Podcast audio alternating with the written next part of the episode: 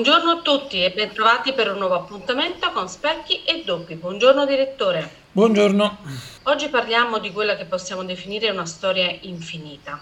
Parliamo del eh, conflitto israelo-palestinese dopo l'ultimo raid dell'esercito israeliano nel campo nomadi, campo profughi scusami, di Jenin in Cisgiordania. Sì. Da dove vogliamo organizzare, scusami, da dove vogliamo iniziare per le nostre riflessioni di oggi? No, vabbè, iniziamo da quest'ultimo fatto di cronaca perché ovviamente è l'ultimo fatto di cronaca che si è registrato temporalmente, ma eh, in eh, realtà noi dovremmo cominciare da molto lontano dovremmo cominciare dal 1948, da quando cioè eh, le Nazioni Unite stabiliscono che quel territorio che era territorio palestinese poi eh, dovesse diventare territorio israeliano. Ma sappiamo tutti bene che il problema non nasce lì e non è quello, il problema è che poi le successive violazioni sistematiche di tutte le risoluzioni delle Nazioni Unite sono state, sono diventate ormai storia. Quindi non è che vogliamo dire che le colpe siano da una sola parte. Eh, sicuramente popolo palestinese, sopraffatto in casa propria, ha eh, cominciato a reagire e le reazioni non sono sempre state, come dire, molto composte, anzi, tutt'altro. Però l'idea che bisognava cavalcare e portare avanti, quella dei due stati e dei due popoli, in realtà poi non si sa perché è svanita nel tempo, o meglio, si sa benissimo perché, perché Israele è un avamposto statunitense nel Medio Oriente. Quindi anche qui abbiamo tutta una questione di politica internazionale. Abbiamo molto più di una questione di politica internazionale. Abbiamo una questione di rispetto dei diritti umani, abbiamo una questione di eh, rispetto dell'identità di un popolo, anzi di due popoli in eh, realtà, perché eh, sia quello israeliano sia quello palestinese sono due popoli che non escono bene da questa contesa che molto spesso è fatta sulle loro spalle. Però eh, se andiamo a guardare semplicemente i mutamenti geografici che sono avvenuti in quella porzione di mondo e andiamo a vedere quanto, per esempio, Israele si sia appropriato della striscia di Gaza, tanto per dirne una, sì.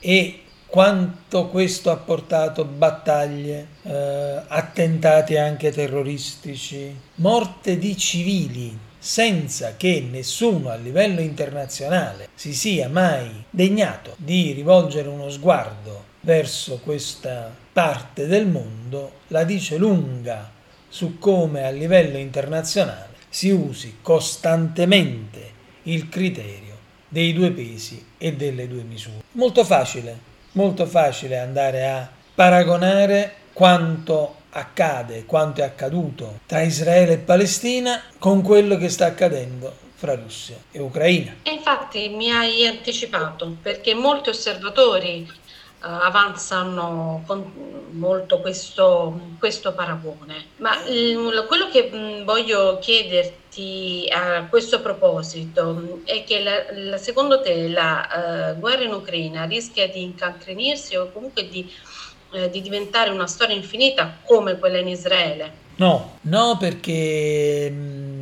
Lasciamelo dire fuori dai denti della guerra israelo-palestinese non frega niente a nessuno. E soprattutto è una guerra di posizione ed è una guerra dove da un lato c'è uno Stato forte con alleanze fortissime a livello internazionale e dall'altra c'è un popolo, quello palestinese, continuamente massacrato in tutti i sensi fisici, sociali, individuali, quello che non è in Ucraina, perché l'Ucraina è in Europa, perché l'Ucraina è, come dire, la porta dell'Europa verso est, gli interessi in gioco sono assolutamente tantissimi, però qui gli equilibri sono un attimo diversi. Che vada per le lunghe, sì, sicuramente può andare per le lunghe, ma che diventi una guerra dimenticata come quella israelo-palestinese, che è una guerra dimenticata e un po' sotto gli occhi. Il paragone c'è,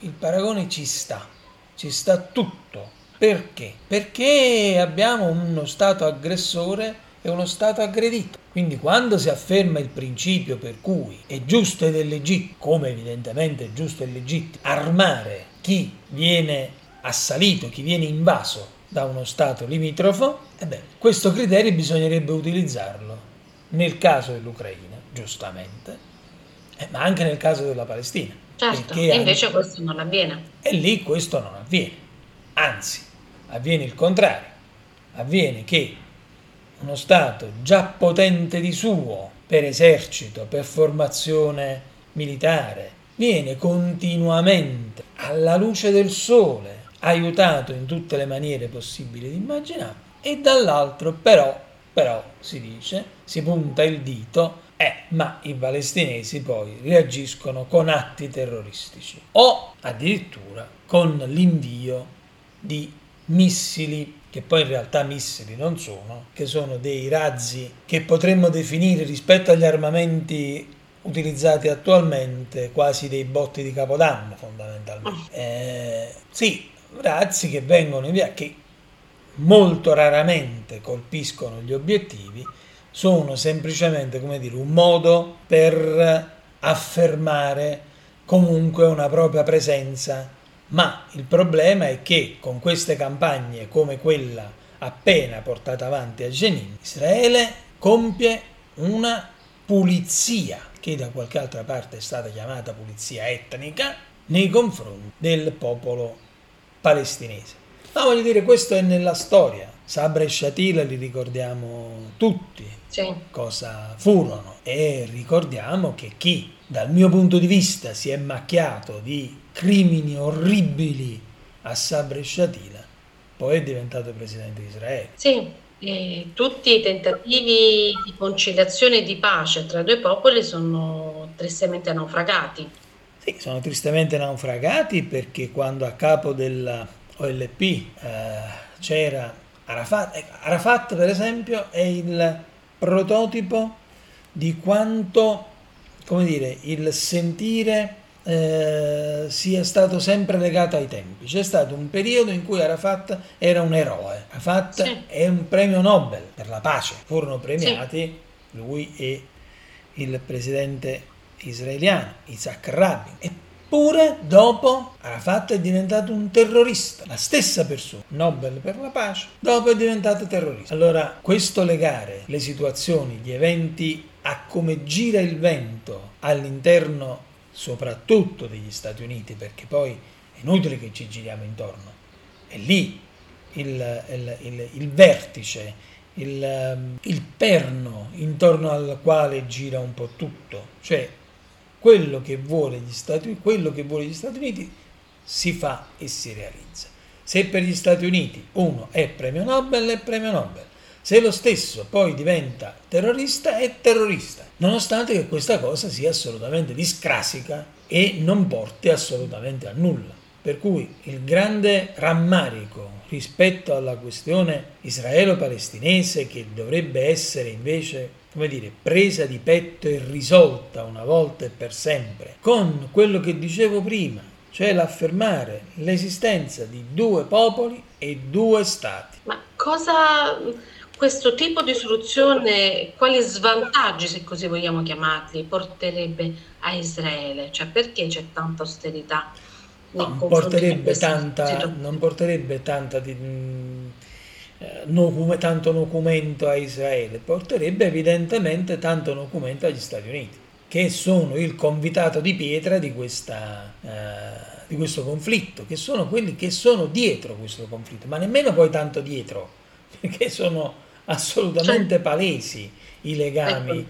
fra Stati Uniti e, ed Israele. Quindi dire, non è che io stia dicendo niente di sconvolgente, sto dicendo no, cose no, no. Certo. che sono assolutamente note eh, a tutti. Evidentemente, evidentemente gli equilibri in Medio Oriente che vengono decisi dalla Casa Bianca vengono ritenuti non compatibili con l'esistenza di uno Stato della Palestina che fra le altre cose a livello di Nazioni Unite poi invece è riconosciuto, eh? non ce lo dimentichiamo. Sì. E quindi bisognerebbe capire chi vuol prendersi l'impegno di porre fino, fine a questo massacro, perché quello che si attua ogni giorno da più di 30 anni, da 40 anni a questa parte, in quel pezzetto di mondo è una continua strage, da una parte e dall'altra, ma con un chiaro aggressore e un chiaro aggredito. Come la mettiamo, nome? Benissimo. Io mi fermerei qui perché ogni parola in più sarebbe superflua. Lasciamoci con questo mm, interrogativo, con questa riflessione. Io ti ringrazio sempre per le tue preziose riflessioni. Ringraziamo i nostri ascoltatori e gli auguriamo una buona giornata. Assolutamente sì, soggiungo solo una cosa, invito a leggere le riflessioni in merito al conflitto israelo-palestinese che sono state fatte a più riprese da Moni Ovadia. Benissimo. Una buona giornata a tutti. Buona giornata a tutti.